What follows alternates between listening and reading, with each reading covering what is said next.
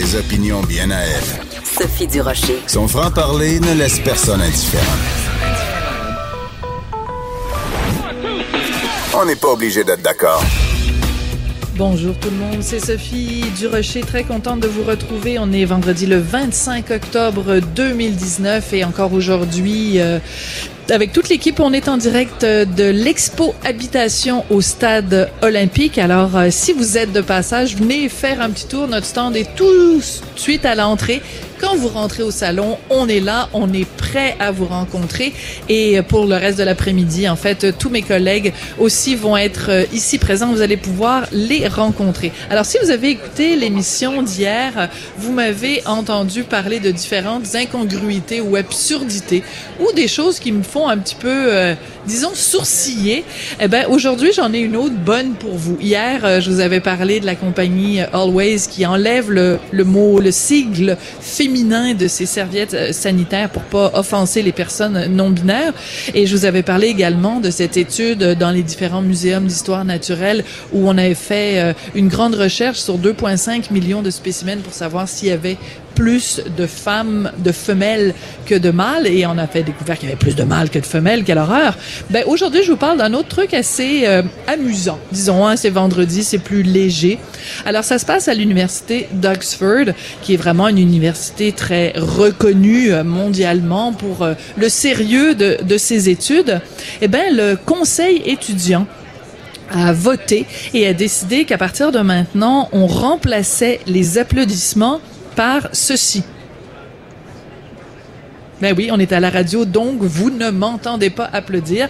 Alors, on bouge les mains comme des petites marionnettes, en fait, comme ils le font à Québec solidaire. Pourquoi? Parce qu'on considère que le fait d'applaudir, ça peut causer des problèmes à certains étudiants. Donc, on va avoir des applaudissements qui sont plus inclusifs. Donc, on applaudit en utilisant le signe euh, du langage signé pour les applaudissements. Et ça, c'est pour euh, euh, être plus inclusif avec les étudiants qui ont des problèmes d'anxiété, qui ont une hypersensibilité ou, euh, par exemple, des étudiants qui portent des appareils auditifs. Alors, à partir de maintenant, donc, à l'Université Oxford, en tout cas, dans les réunions du conseil étudiant, on n'applaudit plus parce que ça peut euh, déclencher des problèmes chez les gens qui souffrent d'anxiété. Sans commentaire. Mais ce sera quand même mon commentaire d'aujourd'hui, vingt-cinq octobre deux mille dix-neuf. On n'est pas obligé d'être d'accord, mais on peut en parler. Sophie Durocher, on n'est pas obligé d'être d'accord. Cube Radio. Chroniqueuse et blogueuse au Journal de Montréal. Sophie Durocher, on n'est pas obligé d'être d'accord. Bon, on est de retour et là, ça va beaucoup mieux. Alors, comme je vous le disais, tout le Québec, je pense, a été ébranlé cette semaine par euh, cette histoire sordide d'un père euh, qui euh, a enlevé la vie à ses deux enfants, mais qui s'est ensuite enlevé la vie. Et ça soulève toute la question, justement, de l'aide euh, qui est offerte, qui est disponible pour les hommes en détresse au Québec. On va en parler avec Gilles Tremblay, qui est professeur à la retraite de l'École de travail social et de criminologie. Bonjour, Monsieur Tremblay. Oui, bonjour, Madame Durocher. Mais désolé pour le petit inconvénient un peu plus tôt. Merci de, de votre patience et merci aussi aux auditeurs et aux auditrices pour leur patience. Monsieur Tremblay, quand euh, c'est arrivé cette histoire cette semaine, et c'est pas la première fois que ça se produit, on se tourne bien sûr du côté des ressources qui sont offertes. Comment vous évalueriez le Québec? Quelle note vous donneriez au Québec sur dix, mettons, en termes de ressources pour les hommes en détresse? Disons qu'on a fait des avancées considérables au cours des dernières années, particulièrement du fait qu'on a maintenant un plan d'action ministériel en santé et bien-être des hommes au Québec, c'est qui est un grand acquis. Mais ce mm-hmm. plan d'action vient d'arriver uniquement en deux mille dix-sept. Donc, on a, on a encore énormément de, de, de trous à combler nécessairement. Encore pour la prochaine période, là, je pense qu'il y a des, c'est un grand chantier. D'accord. Donc, euh, si on regarde la situation actuelle et la situation, mettons, idéale, vous diriez qu'on est à quoi? On est à vingt pour cent de ce qu'on devrait être? On est à cinquante pour cent de ce qu'on devrait être? Juste pour donner, nous donner une idée. Parce que les besoins sont criants. Comment on pourrait euh, analyser ça? Dire on est, on est, la moitié du chemin est fait ou, euh, ou on est loin, loin, loin de ça? je, je, c'est difficile à qualifier puisqu'on n'a pas beaucoup d'éléments euh, suffisants objectifs pour être en mesure d'avoir une qualification évidente. Mais je dirais qu'on est peut-être euh, pas loin du mi-parcours, mais on est, on a encore un grand, grand pas à faire. D'accord. On en parle régulièrement, on le dit souvent, pour les hommes, c'est plus, même si les ressources étaient disponibles, ce qui n'est pas nécessairement toujours le cas, même si les ressources étaient disponibles, euh, les hommes ont, ont plus de difficultés à faire le pas vers les ressources. Comment on change cette situation-là? Comment on arrive à dire aux hommes, c'est correct de demander de l'aide? Ben, je pense qu'il faut vraiment ancrer dans notre culture que demander de l'aide, c'est une question humaine d'abord, et qu'être un homme, c'est aussi savoir avoir le courage de faire face à ses difficultés, à sa colère, à sa tristesse, à ses vulnérabilités, et que ce courage-là, c'est aussi ça, être masculin. Hmm. Et c'est non pas d'essayer de se débrouiller tout seul à tout prix, au point d'en arriver à des catastrophes qu'on a pu connaître dans les, dans les exemples des derniers temps. Parce que ce qu'on entend beaucoup, en tout cas c'est un terme qui est, qui est récurrent au cours des derniers mois, des dernières années, quand on parle de masculinité, quasiment tout le temps, à côté, on a l'adjectif toxique, la masculinité toxique.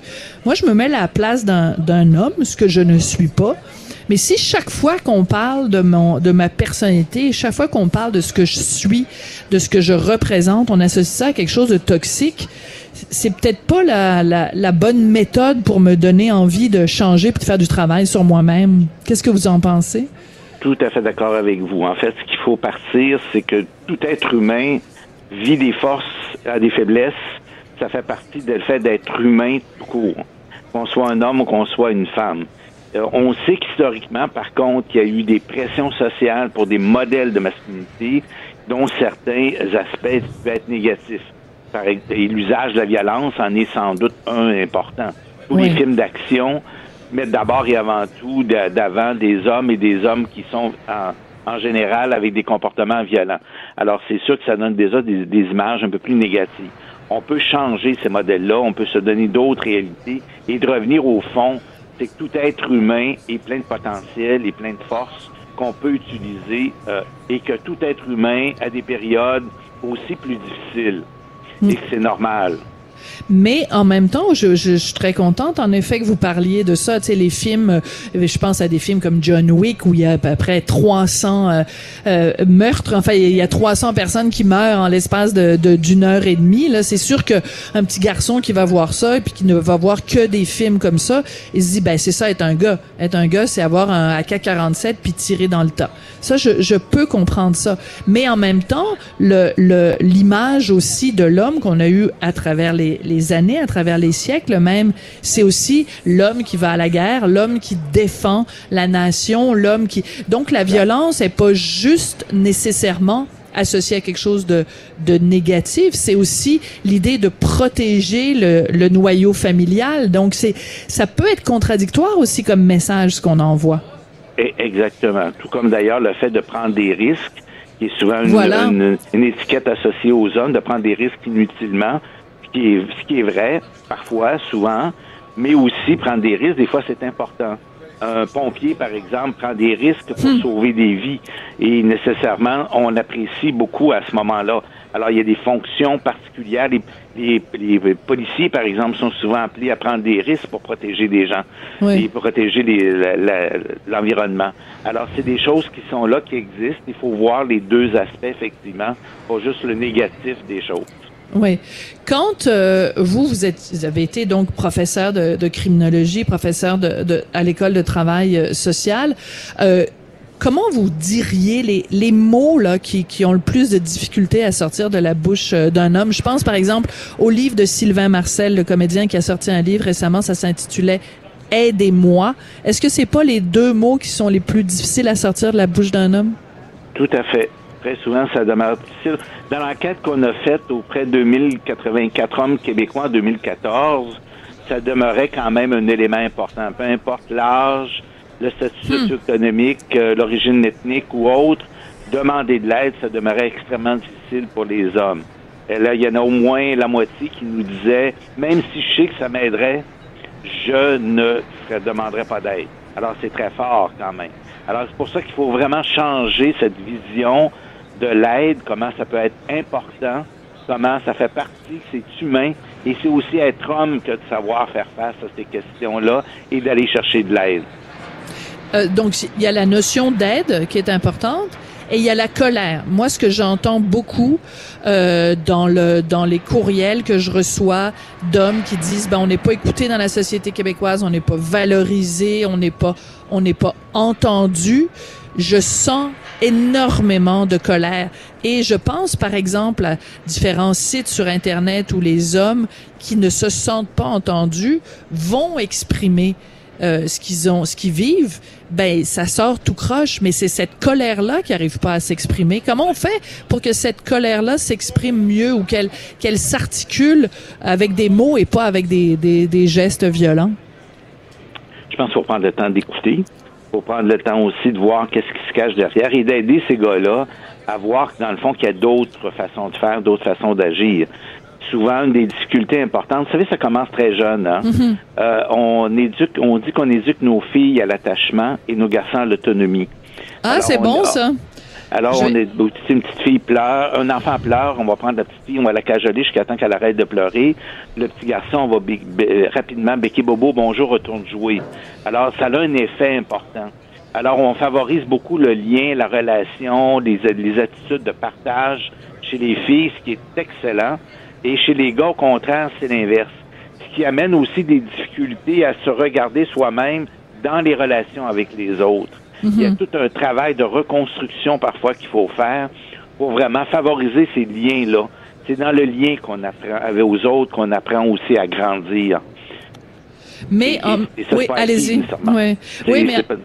Ouais, allez-y, oui. Non, c'est parce que je m'inquiète tout le temps quand j'entends une reconstruction ou une sorte de, de réingénierie, parce que dans le fond, on veut pas non plus euh, prendre les gens puis les les les rebâtir. Non, effectivement. Mais il y, a plein de choses, il y a plein de choses positives qui sont là, et c'est en partant du positif pour ouvrir le champ des possibles.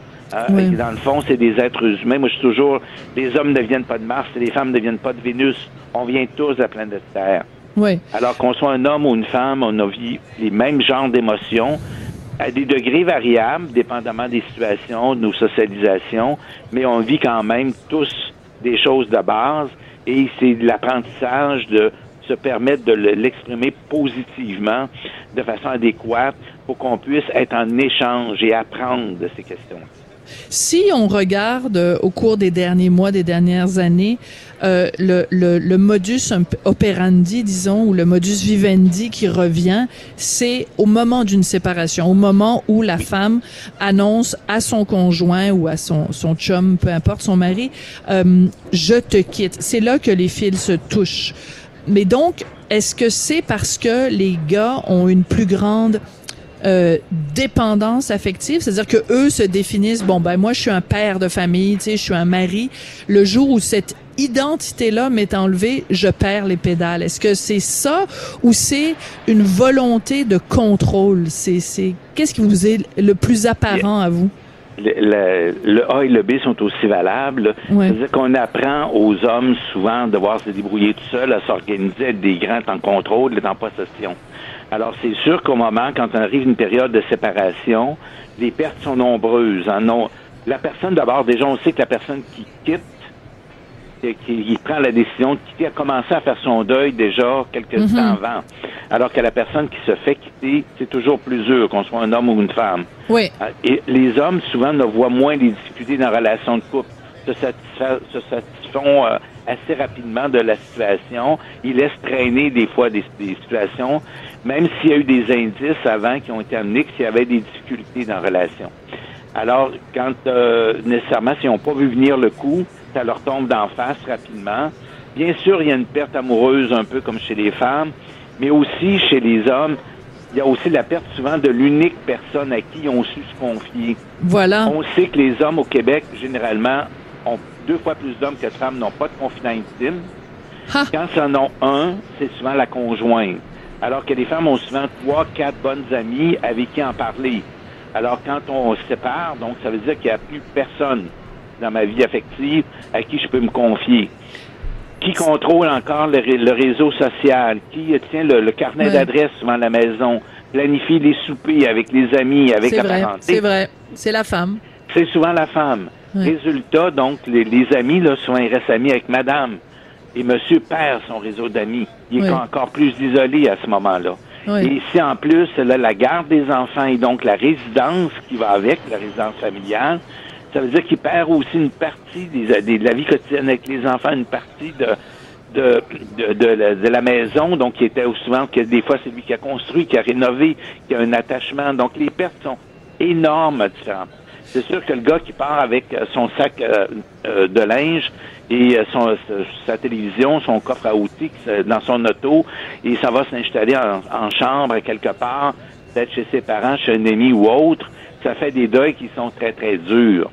Tout à fait. Et là, on il faut voit pas... la désorganisation qui s'installe ouais. souvent dans ces premiers temps-là. Et malheureusement, ceux qui ne vont pas demander de l'aide se désorganisent beaucoup plus facilement. Oui, ceux pis... qui s'en sortent le mieux, c'est ceux qui ont un bon réseau autour d'eux, avec leur famille, des proches, qui les supportent et qui les amènent à, à se reprendre en main et qui vont consulter et qui apprennent aussi qu'à travers une séparation, on apprend des choses sur nous et qu'on peut grandir. Oui, mais je veux revenir, vous disiez, c'est très intéressant, vous disiez que euh, il y a deux fois plus d'hommes qui n'ont pas de confident intime, ou alors s'ils ont un confident intime, c'est c'est, c'est leur conjointe. Euh, je, je voudrais vous amener sur le vestiaire sportif. Les gars qui font du sport oui. avec des chums et qui se retrouvent dans le vestiaire avec une ligue de hockey, de garage, ben souvent c'est là que c'est le seul endroit où ils peuvent se confier en disant « Hey, moi, ça va pas bien avec ma blonde » ou « J'ai de la difficulté au travail » puis tout ça. Alors, pourquoi on a euh, si souvent cette mauvaise image du, des conversations de vestiaire, alors que souvent, c'est le seul exutoire qu'ils ont, les gars, pour se retrouver entre eux puis se parler. Tu sais, avant, il y avait la taverne, puis ben, maintenant, c'est le vestiaire sportif. C'est correct là, de pouvoir se parler entre gars aussi. Euh, tout à fait, c'est tout à fait correct. Malheureusement, les gars n'ont pas souvent appris beaucoup à le faire. Mm. De telle sorte que même si on vit des moments très intimes, hein, se serrer les coudes pour vaincre l'autre équipe au hockey, être dans le vestiaire, se baigner, se, se prendre sa douche ensemble, c'est des moments très intimes. Il reste que les conversations sur les difficultés personnelles, émotionnelles, sortent très peu dans ces moments-là, malheureusement. Et ça pourrait être effectivement une bonne occasion De, d'en parler, d'aller chercher le soutien des, des, des amis autour, mais malheureusement, ça se fait pas beaucoup. Oui. C'est une lacune drôlement importante. Quand je dis, les gars n'ont pas été beaucoup socialisés à leur relation, il y a souvent des choses à apprendre de ce côté-là, alors qu'ils peuvent être d'un très bon support les uns des autres. Oui. Puis en fait, le message, c'est peut-être de dire, ben, c'est, c'est correct de, de, d'avoir votre blonde ou votre euh, comme, comme confidente, mais dans le fond, on a tous besoin d'une oreille à qui se confier. Euh, on a tous besoin de plusieurs. Oui, c'est ça. Mais mais l'importance du réseau, alors que bon, je veux dire, c'est drôle, une drôle d'époque qu'on vit quand même là, parce que on ouvre notre ordinateur, puis qu'est-ce qu'on voit? On voit une page Facebook avec marqué le nombre d'amis, mais on n'a jamais peut-être jamais eu si peu d'amis.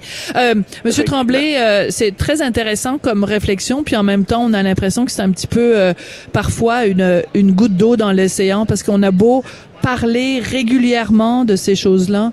Euh, je dirais qu'il n'y a pas une journée qui passe ou pas une semaine qui passe sans qu'il y ait un autre euh, drame épouvantable comme celui qu'on a vécu euh, cette semaine. Donc, on va continuer à en parler, même si euh, parfois, c'est peut-être juste une personne qui nous entend puis qui se dit « Ouais, c'est vrai, moi, je devrais appeler mon vieux chum de, de cégep puis euh, lui raconter que ça va mal dans ma vie. » Donc, on espère que ça va faire œuvre utile quand même. Tout à fait. Merci beaucoup. C'est très intéressant d'ailleurs et vous avez une très bonne perspective dans ces questions-là. Merci beaucoup, Madame Durocher. C'est super gentil. Merci à vous, Monsieur Tremblay. Gilles Tremblay, donc, qui est professeur à la retraite de l'École de travail social et de criminologie. On se retrouve tout de suite après la pause. On va parler avec Caroline Saint-Hilaire. Écoutez, il est arrivé quelque chose de vraiment euh, dégueulasse. Euh, c'est euh, le bureau de campagne de Catherine McKenna, donc euh, ministre de l'Environnement, euh, qui a été vandalisé au lendemain des élections, euh, une, une insulte vraiment vulgaire à caractère sexuel. On va en parler avec Caroline Saint-Hilaire. Est-ce que les femmes sont plus souvent l'objet, justement, de ce genre d'attaque? On en parle après la pause. Tout le monde a droit à son opinion. Mm, mm, mm. Elle requestionne, elle analyse, elle propose des solutions.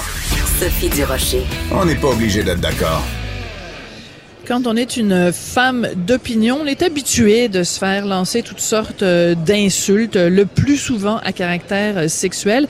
Et ben, je mets dans la catégorie femme d'opinion, évidemment, quelqu'un qui se lance en politique, euh, parce que on exprime une opinion politique, donc euh, c'est pas toujours facile d'être une femme en politique. Euh, Catherine McKenna, donc euh, la députée d'Ottawa Centre, euh, en sait quelque chose. Il y avait eu beaucoup de, de problèmes pendant la campagne, et là, au lendemain de la campagne, ben, c'est une insulte vraiment très vulgaire qui a été peinte sur une vitre de son bureau de campagne. En fait, euh, je vais vous le dire en anglais, c'est le mot « cunt » qui fait référence à une partie de l'anatomie féminine. On pourrait traduire ça en français par euh, salope, en fait, elle s'est fait traiter de salope. On va en parler avec Caroline Saint-Hilaire, euh, qui est euh, donc ma collègue de la Joute, que vous pouvez entendre euh, sur différentes euh, plateformes aussi euh, à Cube, et euh, ben ancienne politicienne, hein, une ex. Bonjour Caroline, comment vas-tu? Ça va bien, Sophie, ouais, je suis une ex.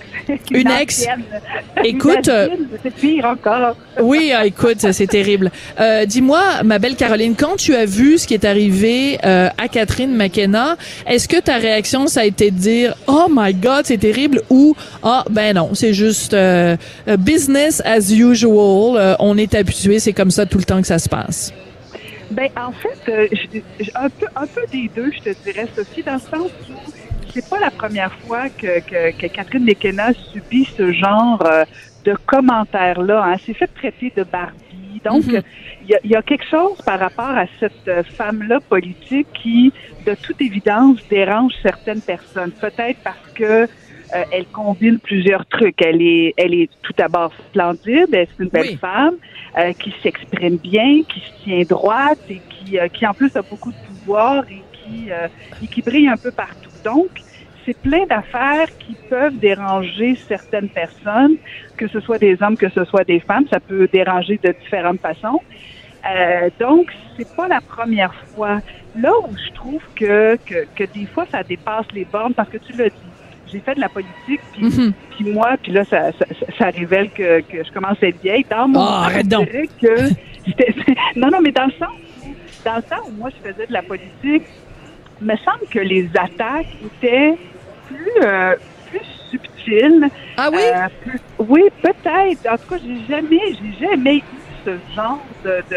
Bon, peut-être parce que je suis pas aussi belle Catherine McKenna, mais... Bah, mais là, non! Non, non, non, non, mais ce que je veux dire, Sophie, c'est que, blague à part, là, je, ce que je veux dire, c'est que je n'ai jamais eu ce genre d'attaque-là frontale. Mm-hmm. Euh, c'était plus subtil, bon, des, des, des, des collègues qui me faisaient des commentaires désagréables, là, mais pas, pas de choses comme ça. Euh, aussi, je veux dire, c'est vraiment mesquin, c'est sur la place publique, euh, on touche à un bâtiment. Tu sais, il y a quelque chose que, que, que, qui, qui, qui est plus dérangeant, je trouve, dans le sens où on le voit, c'est au vu de tous. Et oui. c'est comme si ça dédouanait euh, certaines personnes de pouvoir s'exprimer. Je ne sais pas si ça vient des réseaux sociaux où il y a, tu sais, il y a tout le concept de l'anonymat où c'est facile de mm-hmm. d'attaquer des gens toi-même. Hein, tu, tu le subis ben oui. régulièrement. Euh, dès qu'on on est sur la place publique, euh, on dirait que euh, il y a comme un, une liberté que les gens se sont donnée d'attaquer les gens qui sont sur l'espace public, oui. comme si c'était correct. Je ne sais pas si on a banalisé les gestes, euh, mais pour, pour moi, c'est pas tant surprenant parce qu'on le voit, tu sais, on le voit sur Messenger, on le voit sur Twitter, on le voit sur oh, ouais. Facebook. Euh, et mais... peut-être que les hommes en subissent autant des fois, puis ils le disent pas autant aussi, là. C'est-à-dire qu'en fait, moi, j'ai souvent cette discussion-là avec Richard, parce que Richard aussi, bien sûr, se fait se fait régulièrement euh, attaquer. Bien et sûr. La seule différence, parce que je pense qu'il faut pas non plus. Moi, ce que j'aime pas, c'est quand euh, on, on, comme femme, on dit ah oh, ben donc je fais donc pitié parce que je vais attaquer parce que je suis une femme. Je pense que tu sais, en politique, les hommes et les femmes. C'est un jeu, ça, ça joue dur en politique. La différence que je fais, c'est que quand une femme se fait attaquer, ça va être à caractère sexuel, mm-hmm, ce que mm-hmm. les gars n'ont jamais. Tu sais, il y a pas un gars qui va se faire traiter de, excusez-moi, je vais le dire le, le mot là, qui va se faire dire qu'il est mal baisé ou que, tu sais, je veux dire des références mm-hmm. à son à son pénis ou peut-être que les gens le font, mettons, avec Donald Trump en disant, bon, il y a un petit pénis. Ce genre de niaiserie-là, peut-être, se fait euh, dans des cas extrêmes, mais en général, les femmes, c'est toujours, on est toujours ramené à ce qu'on a entre les deux jambes. Et ça, tu sais, j'imagine Catherine McKenna qui se rend à son bureau puis qui voit le mot « cunt » écrit en grosses lettres là, sur, sur son bureau. Mm. C'est, c'est ton intimité qui est attaquée, là. C'est terrible. Mm-hmm. Mm-hmm. Oui, puis tu as raison, le, le, la, la comparaison, elle est excellente. La, la différence entre les hommes et les femmes au niveau des attaques, elle est différente. Elle fait pas moins mal, elle dérange pas autant, mais ce qui est, ce qui, ce qui est plus vicieux dans ce genre d'attaque-là que, que, que Mme McKenna a vécu, euh, c'est, c'est tout le symbole, justement. Et, et, et elle l'a bien expliqué, puis elle a fait exactement euh, ce que je pense que tu apprécies. Elle n'a pas joué le rôle de victime, au contraire, elle s'est tenue droite euh, et même euh, elle est sous surveillance, euh, sous, sous sécurité depuis quelque temps. Elle n'en a oui. pas fait la promotion. Euh, elle a respecté toutes les règles de, de, de, de base pour la sécurité, mais elle a fait un discours important pour les jeunes femmes parce que mm. c'est sûr que si tu as le goût de te lancer en politique, tu vois ça. Voilà, c'est là que je voulais t'emmener. Ouais. C'est souvent là où tu... Parce que ultimement, toi puis moi, se faire attaquer... on est capable de, de répliquer, puis tout ça. Mais là, tu penses à tes enfants qui voient ça. Tu mmh. penses aux jeunes femmes que tu essaies de motiver à dire « Allez-y, les filles, vous êtes capables. » Ben là, tu regardes ça, tu te dis « J'ai plus vraiment envie de me lancer dans ce genre de choses-là. » Et, et moi, c'est ça qui me dérange encore plus du fait que ça pourrait refroidir certaines personnes de dire « Ben, je, je vais me lancer. » Et euh, parce que quand ça touche ton environnement, quand ça touche mmh. Euh, plus le, le personnel, là, je trouve qu'on, qu'on, qu'on dépasse euh, les bornes. Et, et puis là où je voulais aller aussi, Sophie, c'est que oui. je sais que le, la, la comparaison va peut-être te sembler boiteuse, mais j'ai pensé à, à Mme Marois, moi, quand j'ai vu ça, dans le sens où des femmes qui deviennent, tu sais, dans des hauts pouvoirs, dans des hauts postes de pouvoir, ou parce qu'elles sont des femmes, justement, elles se font attaquer. Mm. Euh, là, je trouve que, euh, ben, c'est sûr que Mme Marois, on est ailleurs. Là, c'est une agression physique, euh, dangereuse. On est ailleurs, je, je comprends ben oui, quel, bien. Mais... Quelqu'un a voulu l'assassiner, là. Tu sais, on, ça, va, ça. ça va ça va être très, très exact, loin, mais je comprends où, ce que tu veux loin. dire. Oui. Mais, mais parce que Mme Marois devenait première ministre et, en plus, était souverainiste, donc dé- dérangeait... Euh, ce fédéralisme, mais c'est tout, tout ce qu'elle incarnait. Voilà. Donc, dès, dès qu'on s'attaque à, à quelqu'un pour ce qu'elle incarne, moi, je pense qu'il faut, il faut rester vigilant, puis euh, c'est, c'est plutôt préoccupant, mais il y, y a quelque chose, il y a une liberté à cause des médias sociaux qui me, commence à me déranger au plus haut point. Mais je trouve ça très important que tu parles justement des jeunes euh, qui, qui ou, des jeunes ou des moins jeunes, peu importe, des gens qui regardent aller, mettons, la campagne, puis qui se disent bon ben moi peut-être que, tu sais, je veux dire, quand tu vois, mettons, le, le fils de Gilles Duceppe, Alexis Duceppe Brunelle, qui qui qui qui est élu, puis là il y a son père qui est là puis qui le félicite, puis ça tu te dis hey waouh, ça a l'air le fun, la politique, tu sais, c'est une mm-hmm. affaire de famille et tout. Mais quand tu vois des affaires comme McKenna qui se fait traiter de con, bon, tu te dis, donc j'ai juste peur que ce genre d'événement-là euh, refroidisse les ardeurs de de gens. Puis je, je dirais même pas juste des femmes, mais des gens qui se disent, ben le le le le coût à payer pour aller en politique est juste trop trop élevé. Je pense à un autre exemple, ok. Euh, Euh, Sylvie Fréchette, donc euh, ex-championne euh, olympique, qui est, s'est présentée pour les conservateurs, et le, le, le jour où elle a perdu, tu me vois venir avec mes gros sabots. Ah oui, oui, le, oui. le jour où elle a euh, donc euh, perdu, elle est quand même arrivée troisième dans son comté. Euh, elle a donné une entrevue, et là je me souviens plus si c'est à T V A ou Radio-Canada, donc peu importe, on a l'extrait, on va l'écouter. Et, euh, en fait, c'était pas ma déclaration sur l'avortement, c'est, c'est ce qu'on m'avait dit de dire. Alors moi, j'ai répété ce qu'on m'a dit de dire, puis finalement, ça a créé tout un éclat au début, mais c'est tout. On m'a répété ce que on m'avait dit de dire. Donc, euh, moi, j'ai écrit là-dessus sur mon blog en disant, ben c'est parce que c'est pas vraiment super euh, malin de, de de dire ça publiquement. Et là, je sais que Sylvie Fréchette est allée donc à une autre station de radio et elle a dit, ben c'est terrible, moi ça me donne plus envie du tout de faire de la politique. Ouais, mais le jeu de la politique, c'est aussi que si tu fais une déclaration nounoune, on va te le mettre en pleine face que ta déclaration était nounoune. C'est aussi ça le prix à payer pour la politique, d'être fla- oui. placé face aux erreurs qu'on fait. Ben oui, tout à fait. Puis, puis moi, je, je, je défends, Sophie, la, la présence des femmes en, en politique. Je, je, je défends ça, je milite pour ça. Mais quand une femme fait une déclaration aussi, je vais le dire, imbécile que ça, qu'elle soit un homme, qu'elle soit une femme, j'en ai rien à cirer.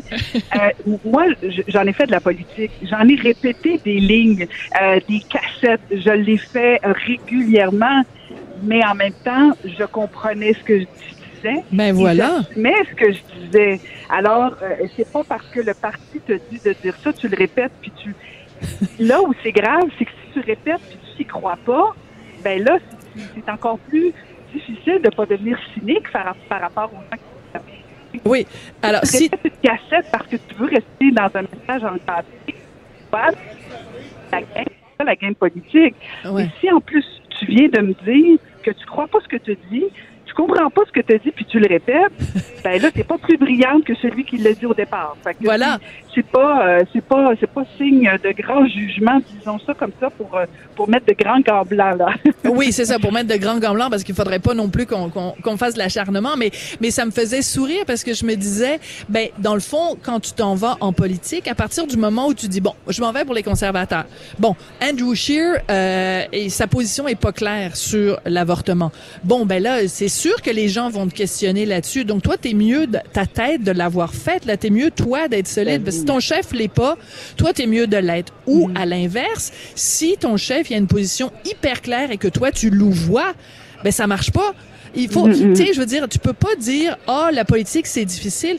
Parce que, il n'y a pas des critères non plus qui s'appliquent en politique, qui s'appliquent pas dans la vie de tous les jours. Si t'es à la tête d'une mm. entreprise puis que tu dis une nounounerie, ben les journalistes vont dire euh, « Madame Durocher, vous avez dit une nounounerie. » Mm-hmm. C'est, c'est pas différent en politique, tu comprends? Il faut pas non plus que les gens qui se lancent en politique euh, se fassent traiter comme des petites choses fragiles. Puis, euh, tu sais, moi je trouve que Madame Fréchette, elle a eu ce qu'elle méritait par rapport à, à, à la, la, la, la déclaration vraiment bizarroïde qu'elle a faite, là. Ouais, puis elle est chanceuse que, que que ça s'est passé après l'élection, puis qu'il y a eu d'autres actualités. Oui. Parce que euh, si on avait entendu ça en pleine élection, s'il y avait eu un manque de nouvelles, l'histoire aurait pu devenir encore plus grosse. Ou imagine qu'elle, qu'elle soit élue, puis qu'elle dise encore la même chose. Là, on sentait dans le fond peut-être un peu d'amertume dans la défaite et tout ça, et c'est comme si c'était à l'heure des bilans, et un peu de naïveté aussi. Mais même si on aime quand quelqu'un euh, fait preuve de naïveté, il faut quand même faire preuve de jugement. Et là, je pense qu'elle a manqué une occasion. Je pense pas que ce soit une expérience extraordinaire, son passage en politique. Euh, puis c'est dommage parce qu'en même temps, oui, il en faut, il en faut des nouveaux visages, tu sais, des, des personnes oui. qui ont envie de se lancer. Euh, puis il faut, faut, faut inciter les gens, mais il faut pas non plus passer à côté de ses convictions. Euh, comme tu dis, si ton chef pense quelque chose puis tu le penses pas pareil, ou bien tu mets les cartes sur table, ou bien tu te tais complètement. Mais si tu essaies de comme faire euh, un petit peu du, euh, du in-between, permets-moi l'anglicisme, oui. ben c'est sûr qu'à un moment donné, tu vas être pris au piège. Tu sais, l'avenir dure longtemps en politique. oui. Tu penses pas long, tu penses pas vraiment, ça te rattrape toujours. C'est toujours mieux de dire la vérité ou, à la limite, dans tout, abstiens-toi. Mais il n'y a rien de pire que quelqu'un qui dit quelque chose qu'il ne pense pas oui. ou qui répète quelque chose qu'il ne pense pas. Ça le rattrape toujours et euh, c'est, c'est, c'est, c'est pas une bonne idée. C'est pas une bonne idée. Puis écoute, sais-tu à quoi ça me fait penser? Ça me fait penser à Mélanie Joly qui, pendant des mois et des mois et des mois, répétait la même motadine de cassette mm-hmm. concernant Netflix en disant on, on veut pas rajouter une taxe pour les Canadiens, puis nous, notre préoccupation, c'est la classe moyenne, puis tout ça. Puis que là, finalement, après, nous dit ah oh, ben finalement, j'ai peut-être mal géré le dossier Netflix, puis savez-vous quoi? Finalement, là, on va leur dire de payer la T P S. Mm-hmm. Ben oui, mais là, ça fait des mois, Mélanie, que tu nous dis exactement le contraire, puis on le savait très bien que tu, tu, tu n'y crois croyais pas toi-même, t'avais juste l'air de quelqu'un mm-hmm. qui répétait une cassette. Donc, mm-hmm. je veux dire, c'est, c'est énervant se faire dire quelque chose puis que tu vois dans les yeux de la personne qu'elle y croit pas vraiment. Puis qu'en plus, elle n'est ouais. pas capable de l'expliquer comme du monde. Oui, mais ça, ça c'est, c'est, moi, je pense que le dossier de Mélanie Joly avec Netflix, euh, c'est, euh, c'est le plus bel exemple de, de quelqu'un qui veut jouer l'équipe complètement, qui en oublie sa, sa propre ambition personnelle. Oui. Euh, et, et je pense que vraiment ce dossier-là, moi, je, puis même avec Benoît, j'ai, j'ai donné une étoile à Mélanie euh, pour ce dossier-là, Sophie, parce que elle a vraiment là, tu sais, on, elle a, elle a pris le coup pour l'équipe. Ouais. Euh, c'est Pablo Rodriguez qui a ramassé toutes euh, les belles victoires de dire, ben, on annonce Netflix, elle a joué l'équipe. Euh, et, et ça, euh, ça c'est une grande leçon politique cent un des fois. C'est toi qui manges la volée, tu passes pas pour la fille la plus brillante.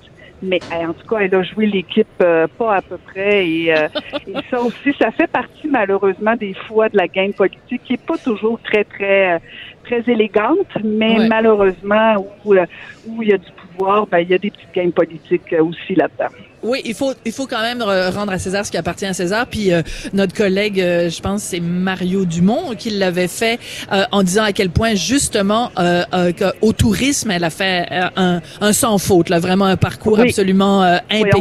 Oui, on voit qu'elle est à l'aise. Ouais, on oui, voit puis, qu'elle est à l'aise aussi. Et puis c'est pas une tarte là, je veux dire, c'est une femme intelligente. C'est juste que mm-hmm. tu sais, confiez-lui des dossiers que qu'elle est capable de défendre avec euh, avec ses convictions. Ben c'est une femme de conviction. On l'a vu quand elle s'est présentée pour euh, la mairie de, de Montréal. Ben écoute, c'est très intéressant.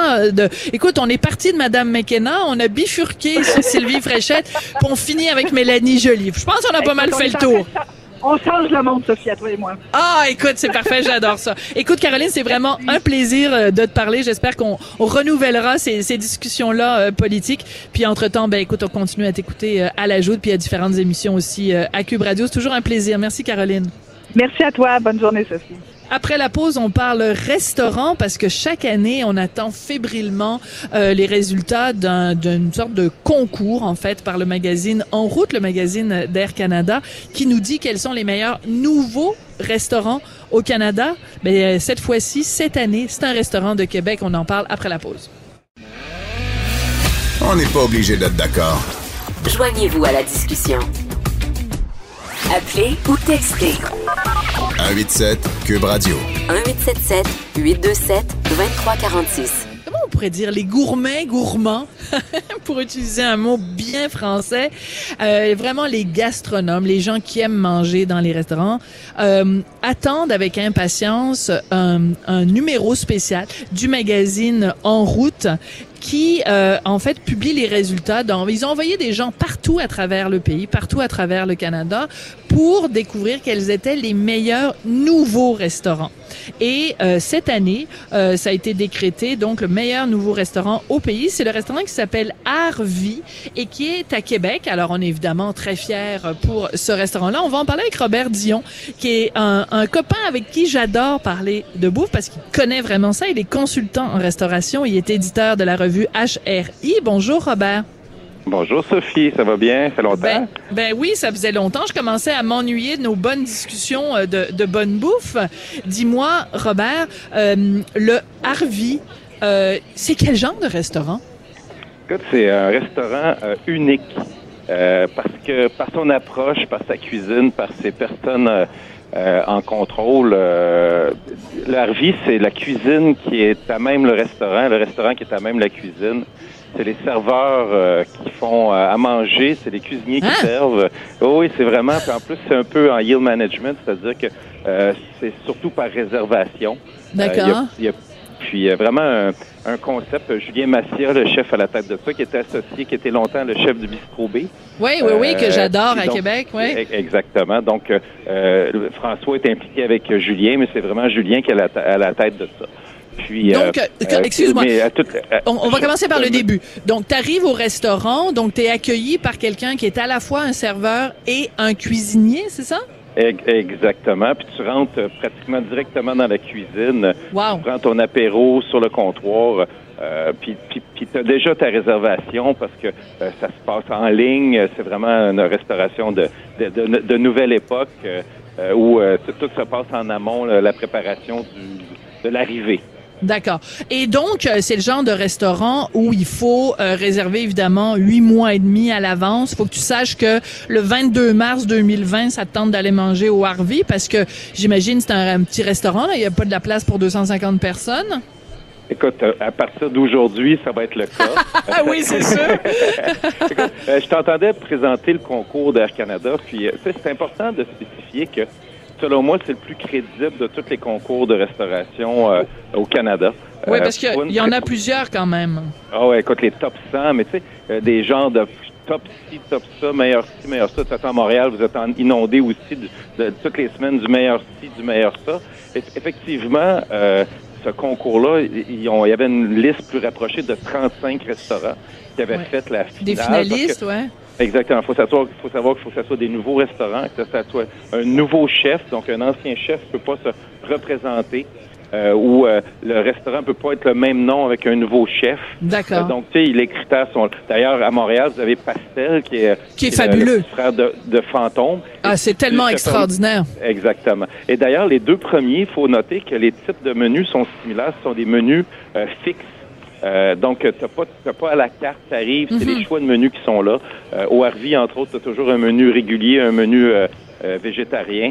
Euh, l'expérience, là, tu peux partager avec la personne en avant de toi. C'est vraiment une expérience extraordinaire. Mais de remarquer que c'est deux restaurants similaires. C'est vrai. Qui sont off-grid, qui sont off-grid, un peu séparés euh, euh, du marché, pas dans un endroit. Quoique, Pastel est sur McGill, mais le Fantôme qui avait déjà été dans les finalistes était vraiment euh, à part du marché, complètement ailleurs. Oui, oui, dans euh, un petit coin perdu. Mais je, je, t'as dit le mot-clé, Robert, tout à l'heure. T'as dit le mot expérience. Et oui. Ça fait plusieurs fois, toi et moi, qu'on se parle de ça. Les gens, aujourd'hui, Euh, ils vont euh, économiser de l'argent, puis ils vont aller au restaurant peut-être moins souvent, mais quand ils vont y aller, ils veulent en avoir pour leur argent et ils veulent pas que ce soit juste un repas, entrée, plat principal, dessert, euh, euh, sur avec une petite nappe blanche. Ils veulent une expérience. Et c'est ça, et c'est comme ça que les restaurants arrivent à se démarquer parce que écoute, euh, il y en a il y en a vingt-cinq queues par jour des restaurants. Alors c'est la façon de de se démarquer puis on le voit, c'est payant parce que regarde, ils se retrouvent numéro un au Canada là. Puis écoute, j'ai parlé au chef hier qui était à Toronto pour recevoir ah oui. le prix. Puis euh, je peux te dire qu'il trouve que c'est pas payant au Québec parce que quand il mange un plat le midi de turbo ou de poisson à, à cinquante-neuf dollars à Montréal, ils ont de la misère à le vendre vingt-trois dollars. Ah, euh, ils oui. trouvent que la donne est totalement différente. Et d'ailleurs, plusieurs des clients qui vont aller manger dans des restaurants similaires vont trouver que c'est un rabais extraordinaire par rapport à manger partout à travers le monde. Et je suis sûr qu'ils vont être envahis de clients de partout. Euh, donc, Sûrement, euh, la resta... mais, mais la comparaison que tu faisais, excuse-moi, juste pour bien saisir, c'était une comparaison entre Montréal et Toronto. Et Toronto, oui, Toronto, qui est une destination gastronomique canadienne. Mais, mais Toronto est plus cher que Montréal, d'après toi. Beaucoup plus, beaucoup plus cher, mais il y a beaucoup plus de moyens. Les gens sont prêts à payer plus pour des produits. Alors que au Québec, donc, en fait, c'est peut-être un peu frustrant justement pour des chefs comme le chef du Harvey, oui. c'est que oui. les gens ont un petit peu, comme on dit en France, euh, un oursin dans le portefeuille. Exactement, exactement. ouais. Et, euh, on est beaucoup moins prêt à payer pour à peu près les mêmes produits. Et euh, la restauration, c'est pour ça qu'on la restauration souffre un peu de, de, de ce problème-là, parce que les restaurateurs ont de la difficulté à augmenter les prix en fonction de ce que ça leur coûte vraiment. Mais ça, Sophie, aujourd'hui, c'est un autre débat complètement oui, qu'on aura. Tout à fait. Euh, mais, mais je suis vraiment fier, mais je voudrais vraiment remarquer le, le type de menu, parce que la restauration traditionnelle... Arrêtez, on est rendu deux clients en un. On est un client à la maison, on mange complètement différent que quand on mange à l'extérieur. C'est vrai. T'as tout à fait, t'as tout à fait raison. Écoute, on vous laisse parler de, du Harvey, donc meilleur nouvel restaurant euh, au, au Canada. Mais je voulais aussi te parler, puis là, il nous reste deux minutes. Fait qu'on va devoir faire ça très, très vite. Euh, à Montréal, il y a des affaires qui bougent. Euh, il vient d'ouvrir un truc qui s'appelle le Central. Le Central c'est un truc oui. gastronomique. Et bientôt, il va y avoir le Time Out Market. Market. C'est quarante mille pieds carrés qui ouvrent en novembre. Euh, ça va changer la donne complètement au centre-ville de Montréal. Complètement, Sophie. C'est hallucinant. Mais, premièrement, on devient au goût du jour parce que la tendance des food halls, comme on les connaît, existe partout à travers le monde, sauf rendu à notre bout du monde, qui est le Québec-Canada. Ouais. Donc, euh, si tu vas partout à travers dans le monde, il y en a. Mais oui, ça va changer la donne parce que l'offre va devenir concentrée. On va aller s'amuser, se restaurer, faire des expériences dans un même lieu. Mais tu remarqueras que c'est des restaurateurs qui sont déjà implantés qui vont aller s'implanter là. Donc, ouais. pour faire un vivre c'est une continuité ça. Ou faire du sampling. C'est le nouveau food truck. Oui. Ah, tiens! Ben c'est ça parce qu'on s'était parlé, toi et moi, à un moment donné, il n'y a pas tellement longtemps, peut-être il y a un an ou deux, puis tu disais, oh, les food trucks, Exactement. C'est plus ça, là, on n'est plus rendu là. Donc, on est Exactement. Rendu là. Donc, c'est vraiment des, des marchés ouverts de foires alimentaires, mais c'est plus des trucs avec euh, du spaghette puis des hamburgers, là. C'est de... Ces restaurants-là, il y a c'est moyen gamme. Il faut qu'ils soient vraiment bons, puis on voit énormément de restaurants mourir parce qu'il n'y a pas de relève, mais il n'y a pas de relève parce que personne ne va aller travailler dans un restaurant traditionnel. Oui, en effet. Robert Dion, consultant en restauration, merci beaucoup. Puis écoute, on ira manger au Arvi ensemble. Là, ce soir, je mange en Gaspésie. Je suis à l'Hostellerie Baie Bleue pour un événement de chef en fin de semaine. Fait que OK, avec parfait. Plein de chefs cuisiniers. Au revoir, Sophie, bon appétit. Bye. Alors, merci à Samuel Boulay-Grimard à la mise en onde. Merci Hugo Veilleux à la recherche. Pour écouter cette émission, rendez-vous sur cube point radio ou téléchargez notre application sur le Apple Store ou Google Play.